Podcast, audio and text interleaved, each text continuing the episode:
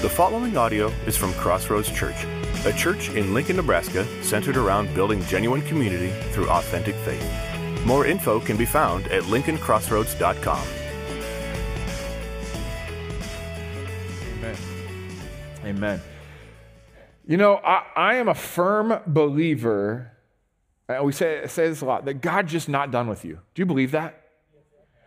You know, sometimes we, we think about like, man, God, want, God has more for you. God wants to do more. And we think about the events. We think about the church services, the, the, the conferences, the, the, the, the big things. But I believe with all my heart, and this is where we've been studying this, this the last few weeks, and we're going to continue, that the big things, the biggest things that God wants to do in your life are not in the big events, but in the faithful small steps every day. And, uh, and so we're going to explore that a little bit. Um, further today. But okay, so you guys know what the word, and I, this is a word, I think I've used this maybe before, but it, it, it just it gets used at our house from time to time. The word cringy. You know what the word cringy means?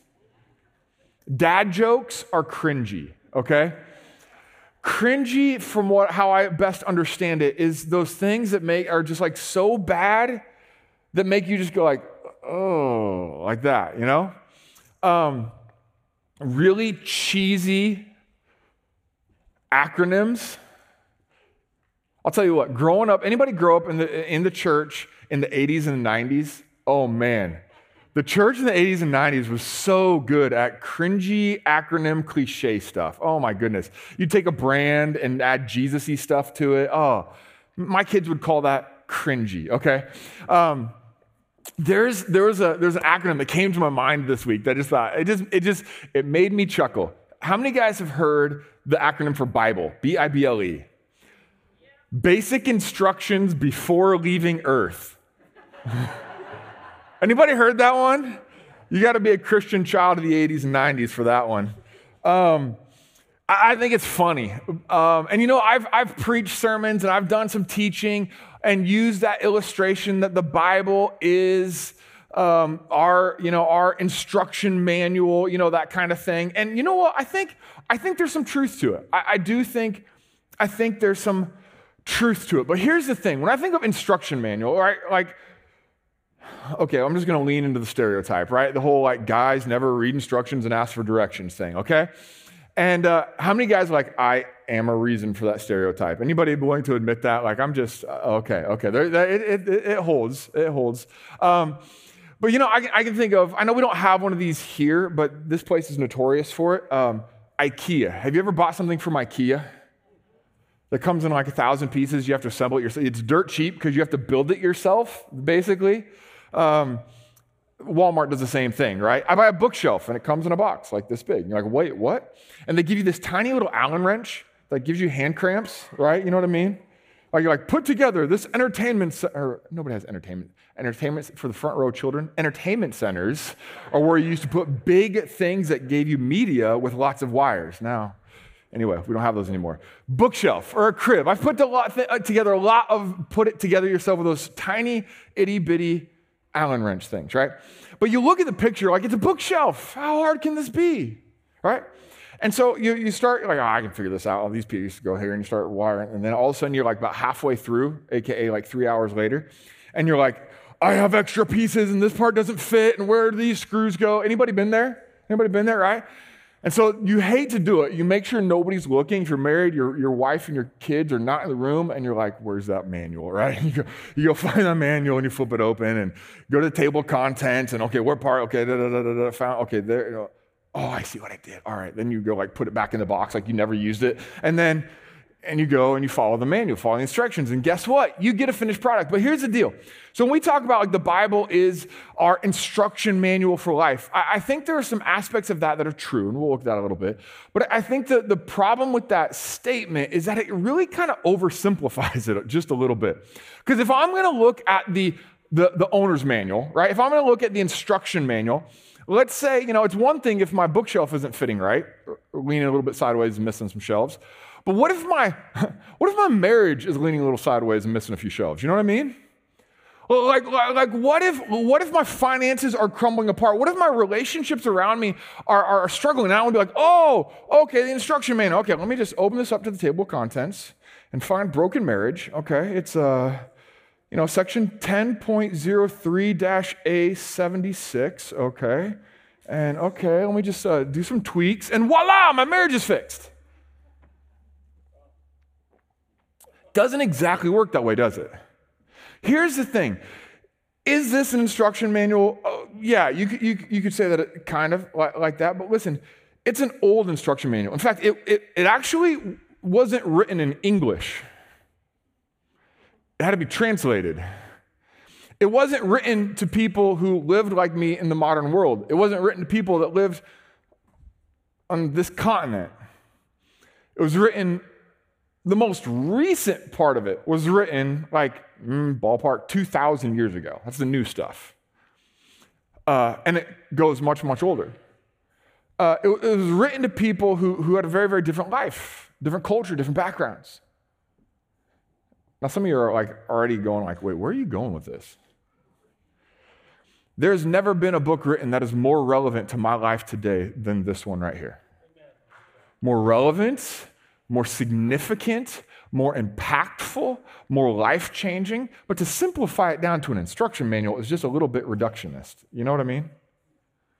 Um, so, what happens sometimes is we take this, this is my instruction manual for life concept, and then we use it like we would that IKEA instruction manual. Oh, I got a problem. Let me see if this can fix it. And so I just want to challenge us. You know, you know, I said like, like if we're going, if we want to see God do significant things in our lives, man, come to church because God shows up when we gather together. He just might speak to you in a way that He hasn't all week long. But you know what? Are you listening through the week? Are you, do you know what? This is a real question. You shouldn't feel guilt regardless of what you're. Do you know what to do with this? So I think there's a lot of us that like, like we love the, the, the idea that this is the most important book to me. Like, there are thousands, probably millions of people on this planet right now that say this is the book by which I live my life who have not read it. Right, we gotta just let that sit in. Okay? So what so so here's the thing. Is it instruction manual for life? Uh, it is probably more accurately an, an instruction manual on God and the human condition. Just so happens I'm a human, and there's a lot of I can learn about my condition. And uh, so here's, here's where we're to where we're going today. We've been looking at Jeremiah chapter 6, verse 16. The verse should be on the screen here behind me. It says, This is what the Lord says Stand at the crossroads and look. Ask for the ancient paths. Ask where the good way is and walk in it, and you will find rest for your souls. It was written in a time when, when Israel was, their hearts were far from God. In fact, uh, Jeremiah chapter 6 is, is really a prophecy of, of nasty things because of people's rebellion. And yet, in the middle of it, this one verse, there's no other, there's no other verses in that, in that chapter, but this one verse that says, here's, here's, here's, here's your way around it. Here's hope. Here's the direction through. Like this is, is getting bad, but let me show you the direction through. When you come to the crossroads, when things come to a head in life, ask for the ancient paths. It's, it's not rocket science what we're looking for, this hope and love and joy and peace stuff, that's really the stuff that we're after more than the, the money and the position and all that kind of stuff. The stuff that we're really after, you know where it's found? It's found in the ancient ways. It's found in that good way. And it says, and walk in it. You got to walk it. You, you don't just got to identify it, you've got to walk it out. And when you do that, you'll find rest for your soul. We looked at this last week, but I believe that Jesus is the embodiment of those ancient ways that Jeremiah spoke of. So we're going to be we're going to be diving into a variety of what we're what commonly known as just spiritual disciplines. We're going to call them ancient paths, kind of leaning into this Jeremiah chapter 6 thing. We're going to look at some of the ancient paths. What are the things, the actual tangible actions and things that followers of God have been doing for thousands of years that lead to the place that, that, that God describes as the fullness of life, of love, joy, and peace, of an easy yoke and light burden. These, th- th- this is all New Testament language. These are the things that Jesus is talking about. He said, This is available for you. Walk this way. Let's find those ancient paths. So, um, in front of you, we filled one of these out last week, but I'll reference it again. In front of you, we've got this thing that just says ancient paths on it. You can grab it if you want. Uh, if you filled one out last week, you don't need to do one again, but if you've thought about it, um, uh, meditated on it, and changed your mind, you can fill out another one. You can fill out a different one every week if you want to. Or, um, probably more common, uh, you grabbed one last week, and then may, you may or may not have written anything down on it, and then you haven't thought about it again in the last six days. Uh, don't worry, don't feel guilty. That's why we do series, because I forget things too, okay? So we are going to be walking through some of these ancient paths. So here's, here's we've just kind of uh, actually made one change a little bit. Um, there's nothing like uh, like concrete about the organization of these, these, these Bible paths, these Bible spiritual disciplines, uh, meditation and study, prayer, prayer and worship, retreat disciplines, rest, Sabbath, celebration, active disciplines, work, exercise, uh, community disciplines, fellowship, conversation, confession, quiet uh, disciplines, silence and solitude, abstaining disciplines, fasting and abstinence. Um, this is what we're doing with this. And this is just kind of get us thinking. That's the, main thing, reason we're doing this. Um, think about it. If you haven't done this yet, think about it. What, which of those, which of those practices would you say are one of your strengths? Which of your practice, those practices would you say uh, you could definitely use some growth? And which of those practices would you say that's kind of a new thing that I'd like to explore? So keep this in front of you, but I want to let you know where we're going. We're going to be walking week by week through all of these different categories of spiritual disciplines. And, um, and if you want to, you can take a, take a picture on your phone. You can hang on to these. We've also got some little yellow cards that have these lists on them right back there by the prayer basket there. You can grab that just to kind of look over them. Um, and we're going to be walking through these um, step by step, like because I believe these are things that we see in Scripture, in the life of Jesus, in the life of Jesus' followers, that uh, are pathways to experience the fullness of life that, that Christ came that we could live. So now here's the deal. Our last week of this series, we're going to talk about like making a plan, okay? Because there's so much up here. Like, could you imagine like, okay, here's the expectation. Do uh, at least one hour of each of these every single uh, week, right? You, you'd give up before tomorrow, right? There's a lot of options. And so we're going to talk about how do you put together a plan. You see, we talked about, Jeremiah talks about this ancient path, and we get this picture, right? Like we come in through that narrow gate, and then, then there's just this, this really straight path. But if, if, if I could play on this word picture a little bit, it's more like trails through a, like a state park, okay? It's not like it's a direction going to a single space, but God wants to lead us on a path. And, and sometimes it's more like spider webbing, right? You're going one way and God's got you coming over here and God's got you coming over here. And based on your experience and what you've done and what, you, what you've, uh, just how long you've been a, a Christian or how much you've practiced this discipline over the other, you're like, oh, here's a bike path. And some of you are like, I need training wheels and I need paved path. That's what I need for this discipline right now, okay? That's okay. Others are like, Dude, that one's steep. Let's take it right now. Dirt trail, rocks, mountain climbing, let's go. Okay? And that's how it is with the spiritual disciplines. Um, I remember the first time I tried to like work out that wasn't tied to like a sport I was playing growing up as a kid. I did P90X and Tony Horton was ripped, and so I wanted to be like Tony Horton. Okay? And I remember the first time Tony Horton's doing all of his little stuff on his little workout exercise thing, and there's a couple people behind him modifying the workouts. One of them's like modifying it up, like, if you want to be a real man, do it like this, all right?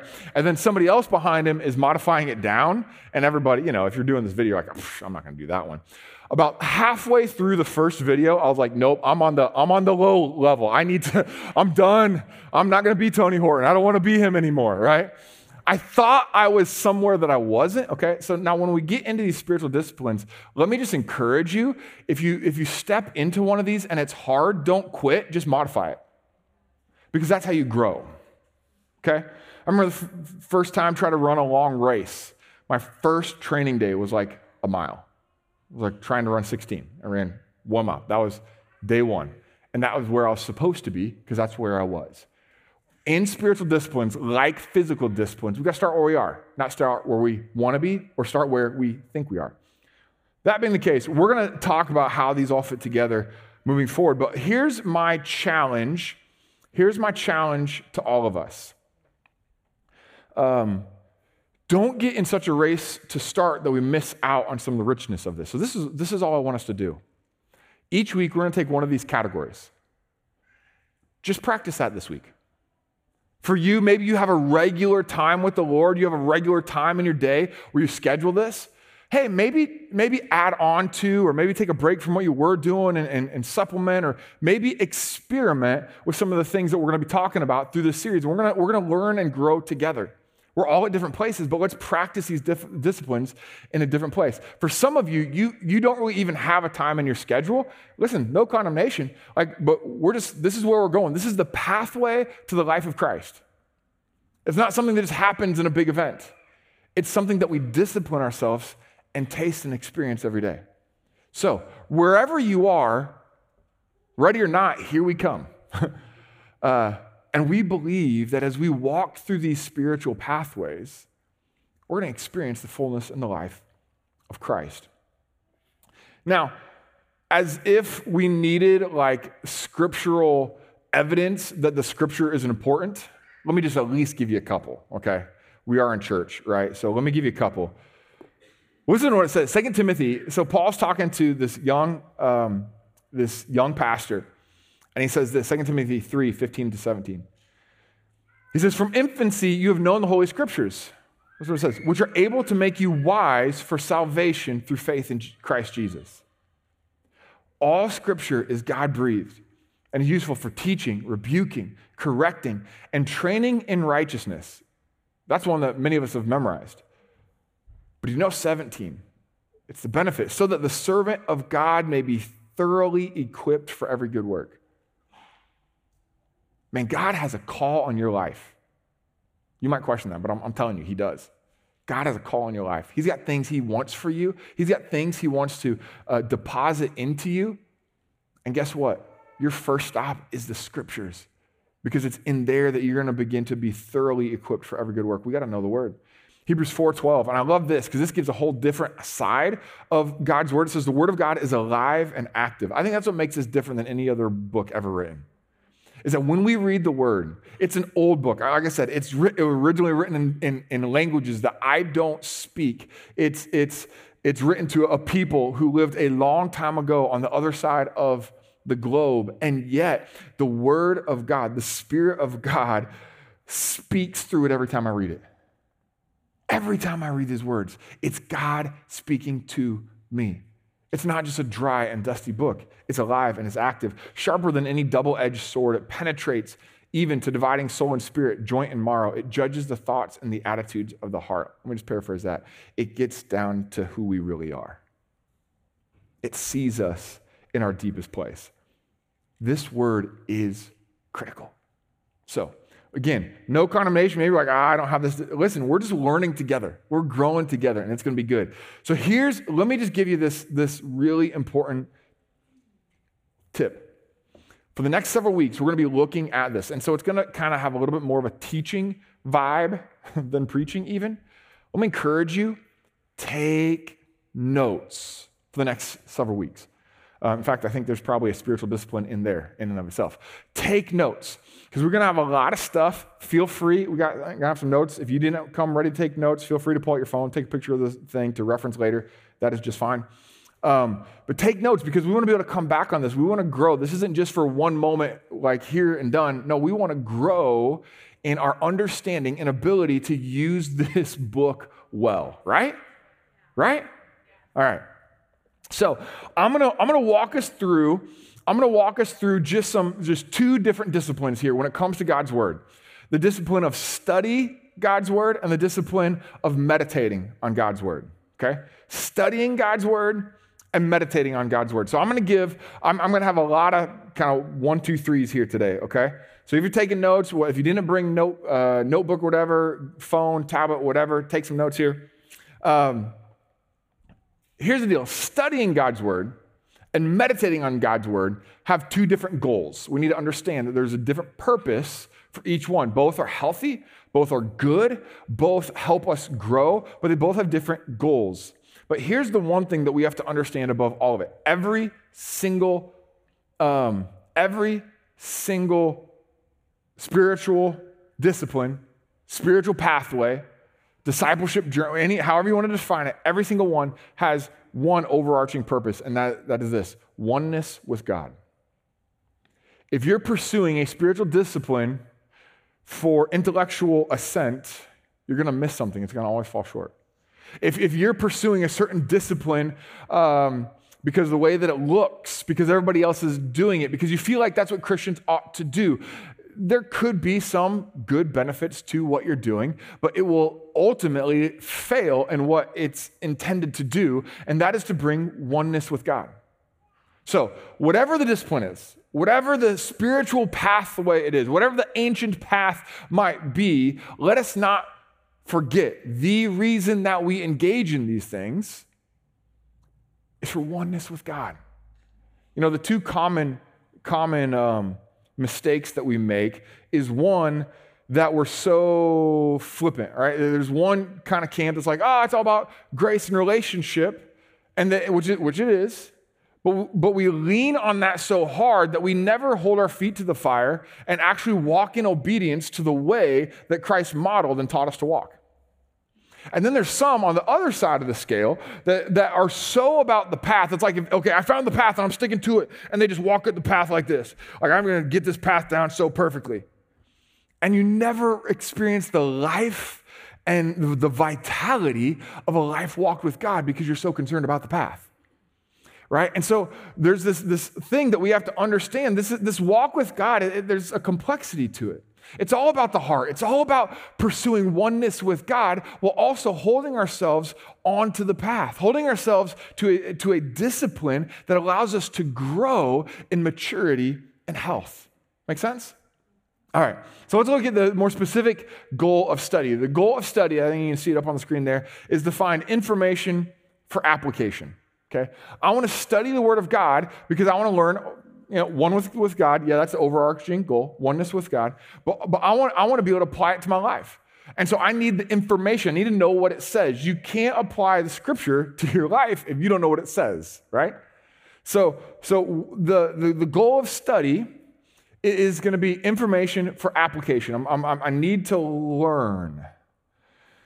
I'll be honest, so often in our Christian in lives, and this, this happens again, depends on what kind of church background you might have. Some lean one way more than others, but so often it's, it's uh, many of us have grew, grown up in, in, a, in a Christian environment uh, that was so experience focused that we've, we've lost just the reality that, like, I have to continually be a learner. It's easy to come to a place that goes, Oh, I, I, I know what the Bible says.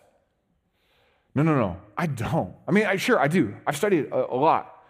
Uh, there was no time in my life where I realized how little I knew. And some of you guys could say this in any field that you were in. If you went to college, right? Like I remember meeting a professor who wrote his, his like 100 plus page thesis on a half a verse of scripture. And here I thought I knew something. I'm like, holy cow, I didn't even know. I didn't know them. I didn't know there was that much to not even know. Like, and and uh, anyway, we, we gotta we gotta be humble when we come to scripture because there's always something to learn. So let me give you let me give you three study questions. Okay, how do we find information and application? We already said this is a this is a complex book. This is a the com, complicated literature because there's some steps that we have to do in order to figure out what's for me. So let me give you three. In fact, if you take any kind of biblical study, you're going to find these three in some wording, one way or another. You can get way more detailed on this, but here's the basics here. Three study questions. This is what we're trying to do when we open up the Word of God for the purpose of study. One, we got to ask the question what did the author mean? What did the author mean? Number two, what is the context? What is the context in which the author wrote? Number three, how can I apply truth to my life? So many times we jump straight to number three, don't we? We open up the Bible and we point straight to number three. All right, I read this, now how can I apply this to my life? Well, here's the deal I'm reading about a person who lived two, two three, 4,000 years ago on the other side of the planet with customs and ways of living drastically different than me. I need to understand what's going on in, the, in the, the, the, passage. Think about any just normal old book.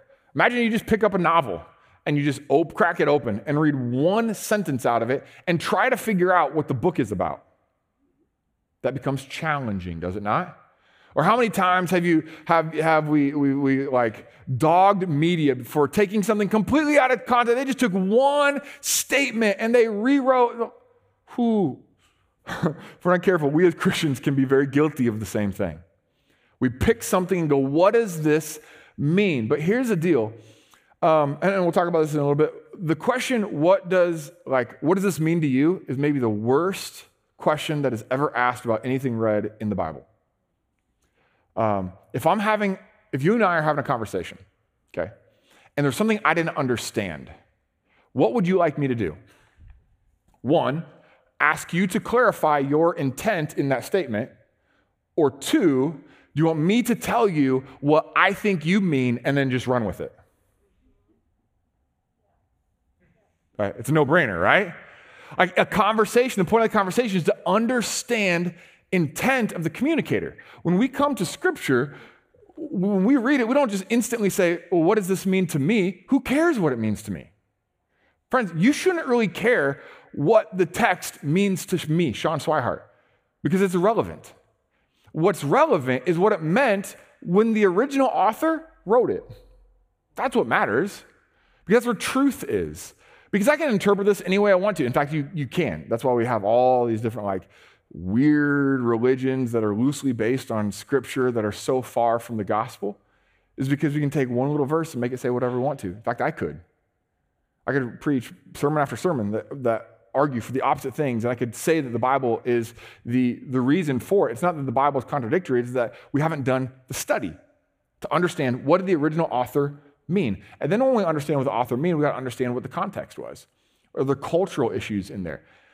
Now, some of you are, are listening right now and be like, oh, oh, I'm never going to read the Bible again. This is too hard.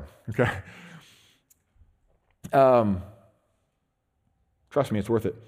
Number three, how can I apply truth to my life? How can I apply truth to my life? I'll tell you this in the New Testament, we get the story of Jesus, the writings of, of the apostles to the early church, and then Revelation. Revelations can be tricky because there's a lot of imagery. But those other two genres, the stories of Jesus and the letters to the early church and followers of Jesus on how to be followers of Jesus, it was a long time ago, but it's very much relevant to our lives today. There's a little bit more work when we go to the Old Testament, but there's still rich things to find in there. Okay? Um, we don't need to be afraid of this. Now, here's the deal. You can go as deep as you want. I've been talking to Arvin here. I've been talking to Arvin on Wednesday nights, and he's been in like an exodus for a long time. And uh, we're just, every Wednesday night after church, we're just talking about all the things that God is showing him and digging up in, in Exodus. He's just lingering and asking questions.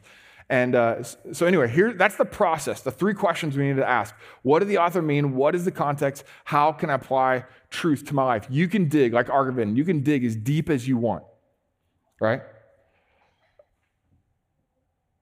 But you don't have to like study the context of every single book of the Bible before you can understand one verse, okay? It, it, happens in steps, and we do it the best that we can. So here's three practices. That, that maybe, I don't know where you're at right now with that, but let me give you how to do that, okay? Three practices. We've got the three study questions. Now we've got three study practices. Number one, read. Number two, write. Number three, research. Okay, this is a little simpler, isn't it? This is a little simpler. Um, Read. We know how to do that part, right? Let me encourage you. Um, and even do this in, in, teaching, whether it's myself uh, up here or Beth or one of our other pastors or whoever's uh, teaching or preaching. I reference a verse, write it down, read the whole chapter later. In your quiet time, read that whole thing. Make sure that what I'm saying is accurate. See the context in it. Uh, if you have the time, read the whole book. It's fantastic. You really get the richness of what it is. So you can do it as broad as you want. Read the whole New Testament if you want to understand this one verse. You can really get detailed, but how about we just start with the, the paragraph? That's a good way, way to start. That's my general, that's my general rule of thumb. Is like if there's a verse, I'm like, huh, that's interesting. Read the paragraph. make a habit of reading thoroughly. reading a little broader. Then number two, write. Write, write, write. What am I writing? You're writing your observations and your questions. You're writing observations and questions. Um, because inevitably you're going to come across things. Listen, I come across things all the time, just so you don't feel like if you're new to this, I come across things all the time in the Bible. I'm like, I have no idea what that's about. So I got to write down some questions. I got to write down an observation. So write those down. And then number three, research. In other words, find the answers. Find the answers. Sometimes that's, you know what I do?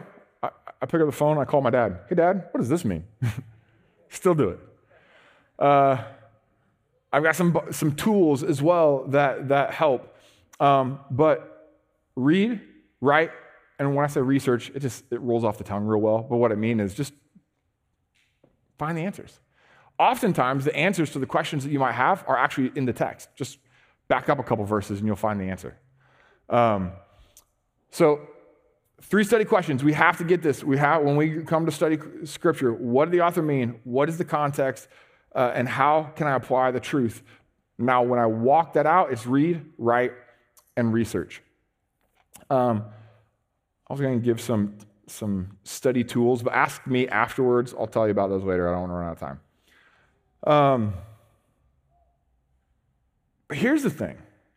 Here's the thing. Some of you, I'm boring to death. You know what? We just have to learn how to do this. Uh, sorry. We just can't. We just got to learn how to do this.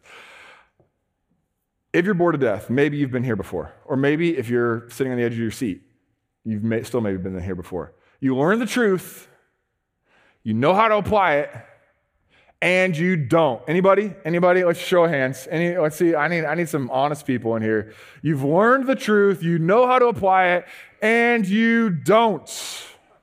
All right, all right, all right. I'm not the only one. Good. Listen, there's a lot of true things in here that are hard. Have you ever tried to actually love somebody who hated you? That's in here.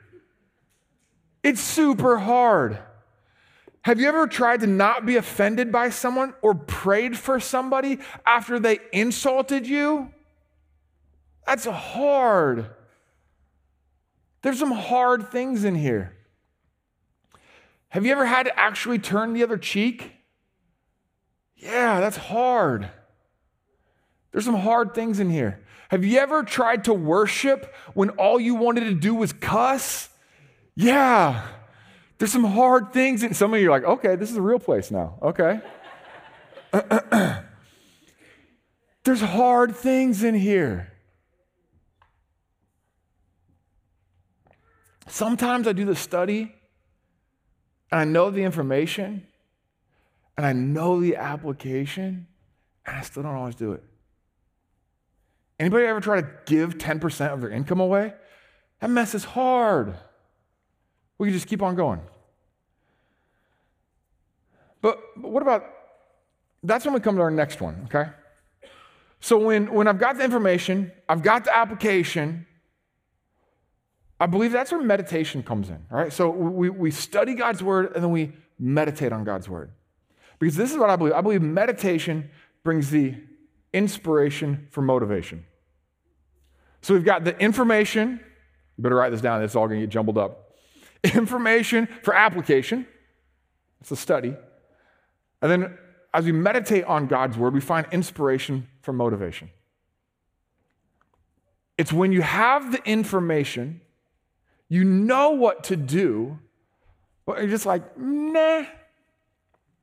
This is why we meditate. Now, some of you may like hear that word and instantly you think of like new age kind of stuff, like meditation. Are we supposed to be doing that? Like, listen, um, the whole new age movement hijacked the concept of meditation from the scripture. And let me just show you.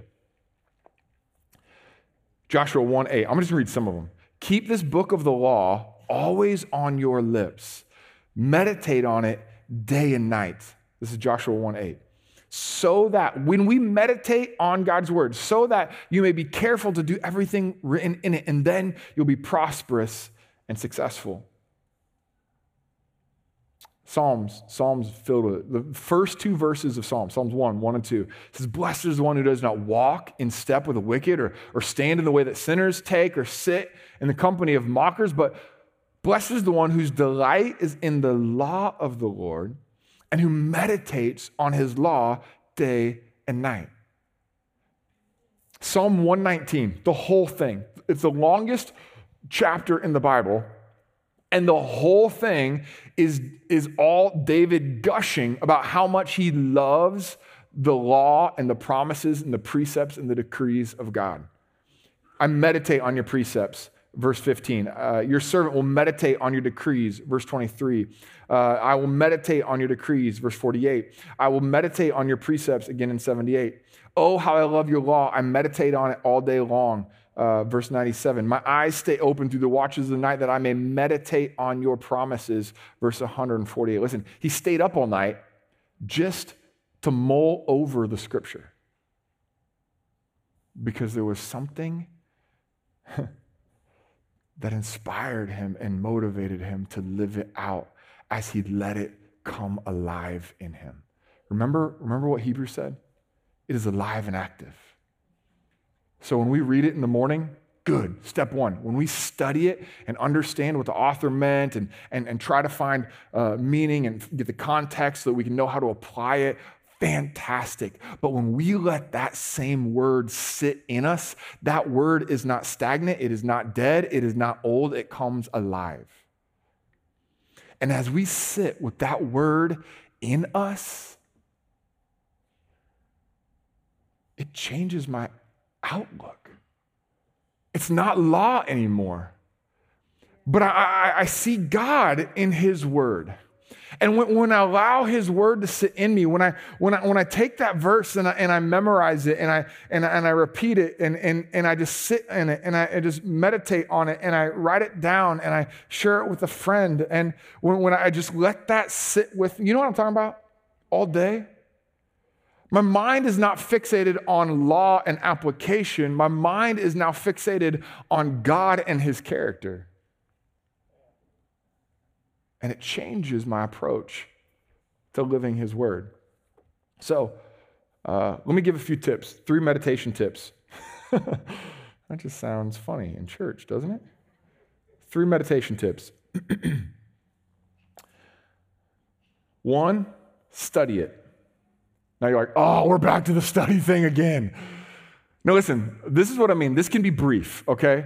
Find meaning, context, application. It can be brief, it can be short. The main reason we start with study it is just to make sure you're not running with it in a weird direction. Okay, that's what we're doing here. Read the paragraph, make sure we're just not running in a weird direction. Okay? You guys have been around people who ran a scripture in weird directions, haven't you? It's weird. So when I say study it, or just like read it, like if you're to read a verse and you want to meditate on it, read the paragraph, maybe even read the chapter, Get kind of a gist of it. That's the first place. You just want to make sure you understand what it says. Study it. Number two, repeat it. Repeat it.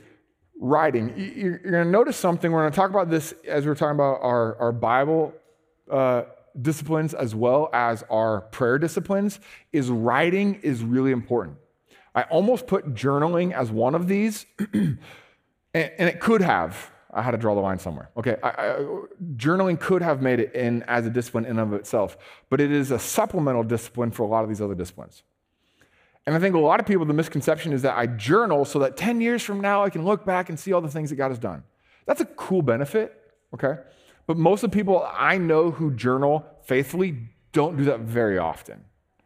Um, the reason that journaling is so substantial is it forces me to slow down and process at a speed that I can retain something. Because I can think so fast, right? Even if you think, oh, I don't think fast, I bet you you think faster than you write. And when I discipline myself in this fast paced world to write something, not even type it, I can type faster than I write too.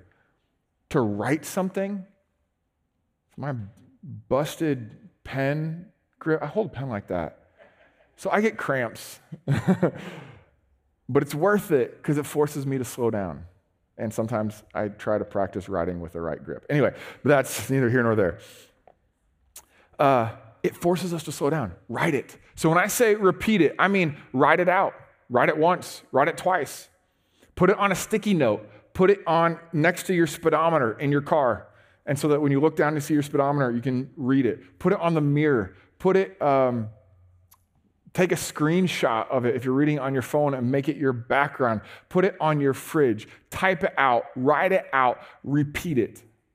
Because as you do that, it begins to sink in you. Memorize it. Oh, I'm bad at memorizing. You want, you know a little trick?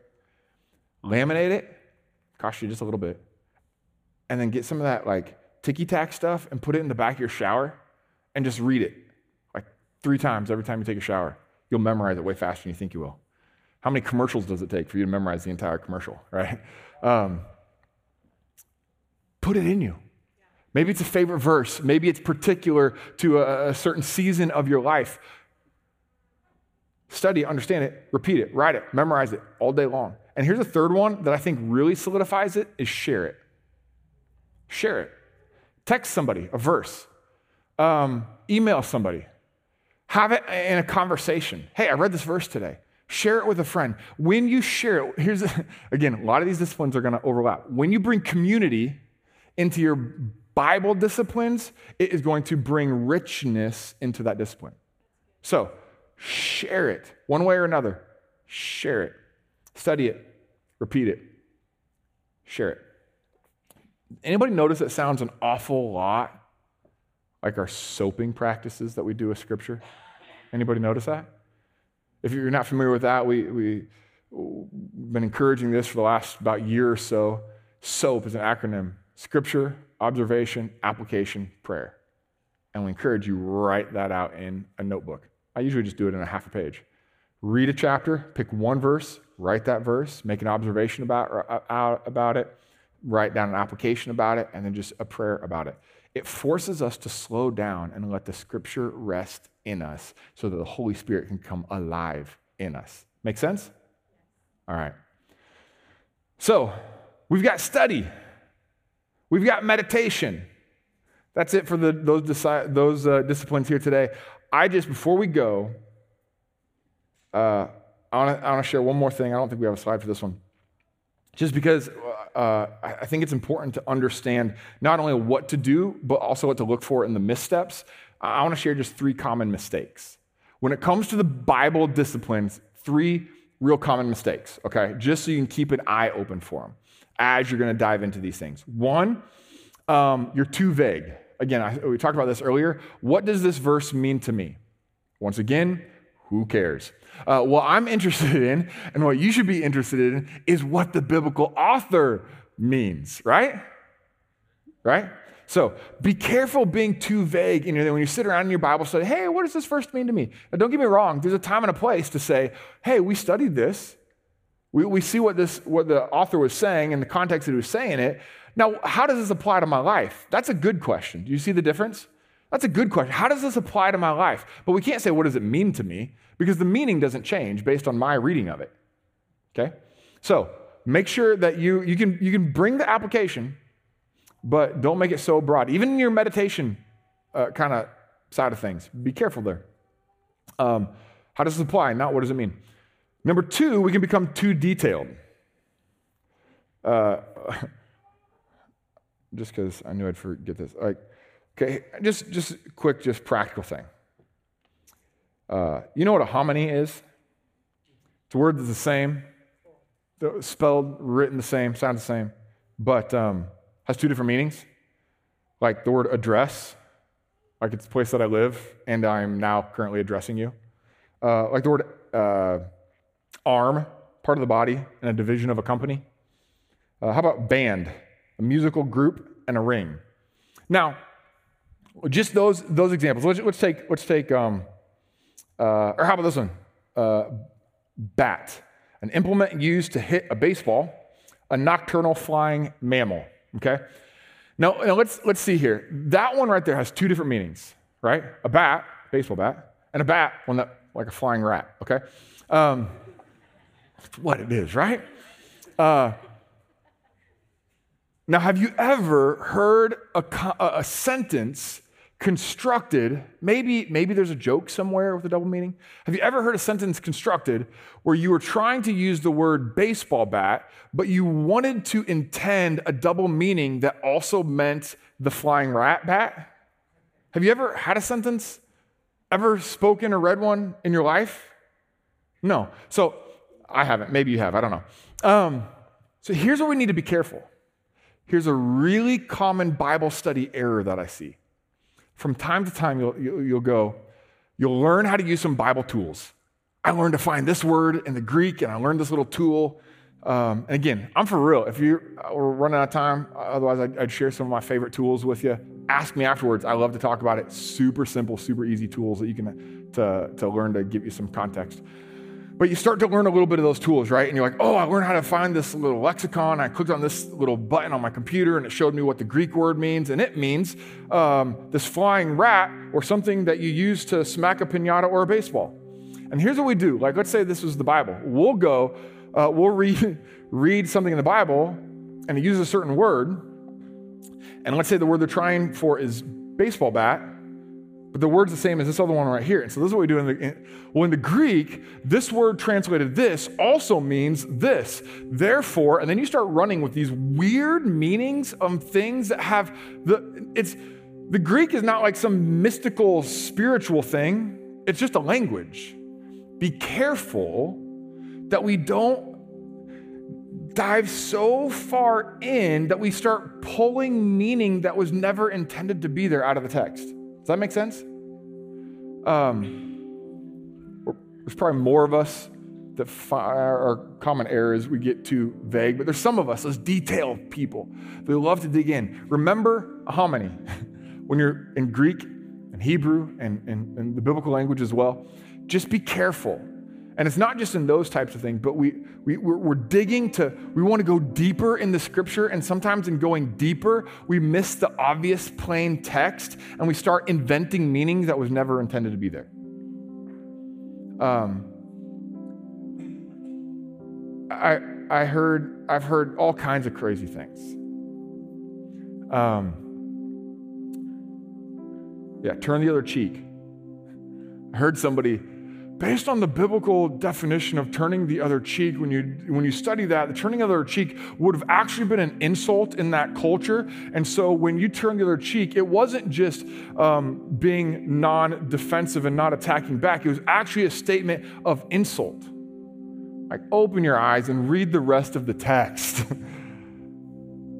Jesus saying, go an extra mile, turn the other cheek, give to somebody your, your jacket, your, your, your shirt if they ask for your jacket. Like, go be above and beyond. If they slap you in your face, insult them.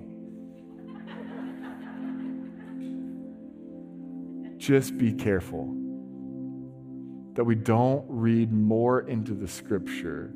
Sometimes we do it on purpose. We're looking, I don't want it to say that. Sometimes we do it on accident.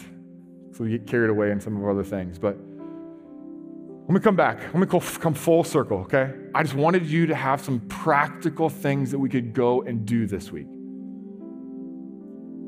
Let's remember this this word is alive and active, it has the power to radically transform your life in the best ways possible.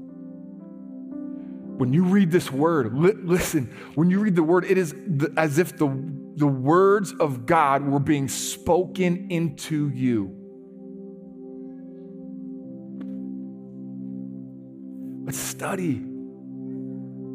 That we can understand and apply it to our lives. Let's meditate so we can allow God's word to just sit in us and motivate us into action. Because Paul says it this way do not conform to the pattern of this world, but be transformed by what?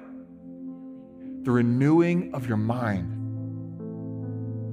Friends, there's no better place to start renewing your mind than in the Word of God. It says, then you'll be able to test and approve what God's will is, His good, pleasing, and perfect will. Next week, we're going to talk about prayer. And God, I believe God will speak to us about specific things in our life, time and time and time again. But let's not take the, the like the cheap and easy road. Like sometimes we want to know God's will for our lives and we just want to take the shortcut. God, I'm in trouble and I haven't read the word in months, but I need an answer like in the next 20 minutes. So here we go, God. Deposit it right into me. He probably would have loved to spend the last month with you, speaking into you, teaching you his ways, and guiding you step by step into the directions that you need to make. Be transformed by the renewing of your mind, and you will know the will of God. But it's easier to show up to church for an hour and a half and go to service. Ask for the ancient path. Ask where the good way is. And then what? Walk in it. So, today was very practical. Now, we to go walk in it. Let's practice it. So, who's with me? We're going to study and meditate. Listen, all I'm asking, listen, I'm not, I'm not asking for rah. Okay, this is what I'm asking for. Just commit like 15 minutes this week, 15 minutes to study the Word of God. Pick one passage. 15 minutes to just meditate on. Maybe it's the same passage. But would we prioritize God's Word this week and walk in it? Father, we thank you that you have laid these pathways for us, that you communicate to us through your word, that you will transform our lives, yes, in moments, and we thank you for that, but more commonly and, and more normally through the, the step by step, day by day, walking the path of Scripture. So, Father, may we be a people like, like, like those Christians in that, that first church, Lord, that they were devoted to, to, to your word, to learning, to growing, to the teaching. God, we want to be the same way. We want to grow. We want to see the fruit. We want, to, we want our lives to be full like you've come that they would be full. So, God, we thank you for your marvelous, incredible plan and the, access, uh, the accessibility of these paths. God, you're good. We're committed to you. In Jesus' name, amen.